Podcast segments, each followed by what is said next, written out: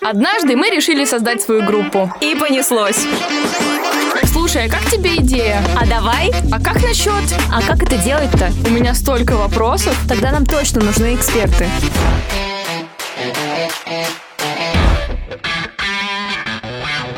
Всем привет, это подкаст «Мы решили». И с вами его ведущие Варя Берникова и я, Вика Горжанова. Вика, смотри, что я нашла у себя на балконе. Ого, это же виниловый проигрыватель. Как ты затащил его в студию? Меня еле-еле пустили с ним в метро, но я прорвалась. А зачем он тебе? Я подумала, что будет круто выпустить наш сингл на виниле. Ты прикинь, случится апокалипсис, не будет никаких стриминговых сервисов, но наша музыка останется на физических носителях. Круто же! Ага, только если этот носитель будет работать. Да ладно тебе, клевая же идея. Согласна, выглядит стильно.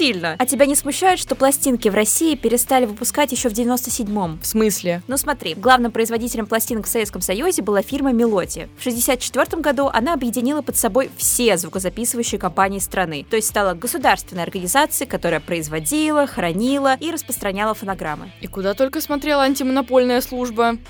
Без комментариев. Мелодия могла выпускать до 100 миллионов пластинок в год, между прочим. А основной завод фирмы был в Апрелевке. Вот там и вышла последняя партия пластинок в 97-м. Что-то у тебя какие-то нафталиновые данные. Вообще-то, пластинки до сих пор делают. Есть лейблы и студии, которые производят аудиомерч. И, кстати, не только пластинки, но еще и кассеты с дисками. Ого, не знала. Артем Бурцев, основатель лейбла Serpent Records, расскажет нам о том, как выпускается музыка на физических носителях.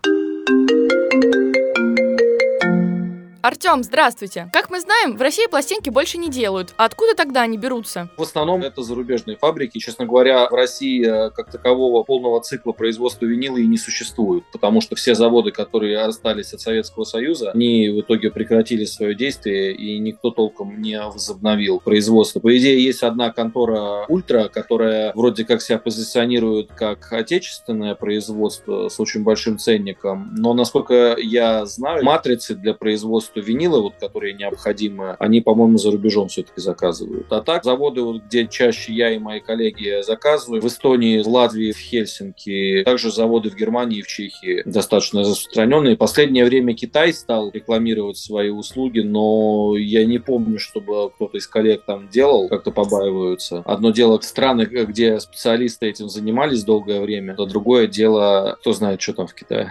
Ого, импортный продукт получается. Раз все заводы за границей, то, наверное, ждать винил очень долго. С винилом все более растянуто по срокам, потому что изготовление достаточно долгое. Ну, то есть, грубо говоря, на самом деле напечатать пластинки не так долго, вот если просто вот э, этот процесс взять. Мне кажется, в нормальное время это было полтора месяца, но сейчас из-за загруженности, потому что не так много все-таки заводов работает, на них огромные очереди, потому что и поп-звезды, и андеграундные музыканты печатаются на одних и тех же заводах сейчас. Поэтому производство винила минимум на полгода растягивается. А с учетом того, что сейчас понятная всем ситуация, это вообще очень трудно. Потому что помимо всего этого еще процесс растаможки. Сама пересылка дорогая очень. Ну, из-за того, что он дорог, и дорого в первую очередь производство матриц, и потом еще доставка, а оптимальный тираж, который стоит делать, ну, не меньше 200, а в целом 300. Производство там тиража копий в 300, но это будет 1150 рублей, грубо говоря, вставать. Понятно, то есть удовольствие вообще не из дешевых. Но ничего, накопим на партию со стипендии. А вот мы, начинающая группа, нам уже стоит задуматься о производстве своих пластинок? Тут э, исходить от аудитории. Кто-то покупает хорошо, там, допустим, футболки, там, шоперы, какие-нибудь вот вещи. Кто-то, наоборот, вот по аудионосителям. Но это обычно, на самом деле, поколение постарше, кто привык э, собирать. Ну или, наоборот, молодое поколение, для которого там винилы, кассеты стали каким-то таким фетишем. В принципе, тоже распространенная история. Ну и диски, кстати, тоже, несмотря на то, что формат такой не модный, все равно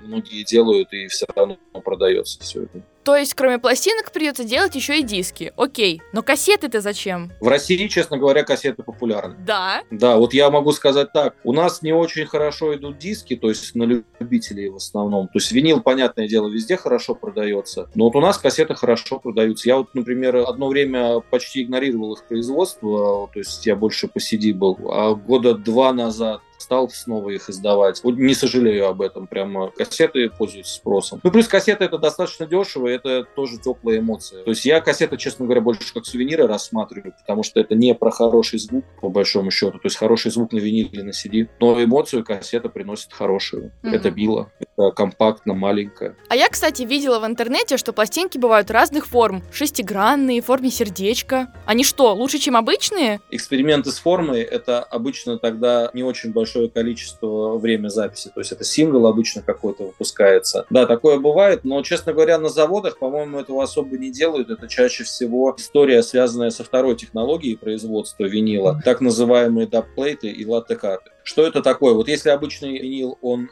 делается на заводе матрица, и с матрицы уже копируется на весь тираж, то технология lathe cut или dubplate – это когда в режиме реального времени на пластике прорезаются вот эти все дорожки, и получается запись. То есть это дольше делается, но с какой-то стороны можно сказать проще. За счет этого можно делать единичные копии. Но по качеству это хуже всегда. Ну вот. А зачем вообще производить одноразовые пластинки? Они представляют в основном коллекционную ценность. Из-за того, что они чаще всего лимитированные, их обычно просто на полочку ставят. Они еще бывают часто по звуку не всегда в стерео, бывают только в моно. За счет этого звучат достаточно погано. Но, с другой стороны, это лучше, чем ничего, я считаю. То есть бывают группы, на которых спрос спрос небольшой, и лучше пусть будет небольшой тираж латекатов, чем не будет ничего вообще. Может, тогда в целях экономии сначала выпустим тираж на так называемых латекатах? Посмотрим, посмотрим. Артем, спасибо за совет.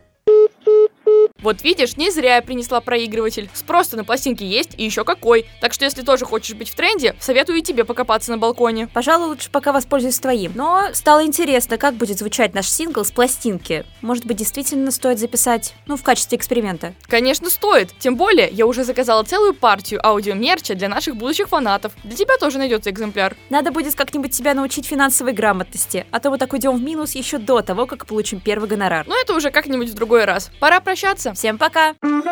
Однажды мы решили создать свою группу. И понеслось!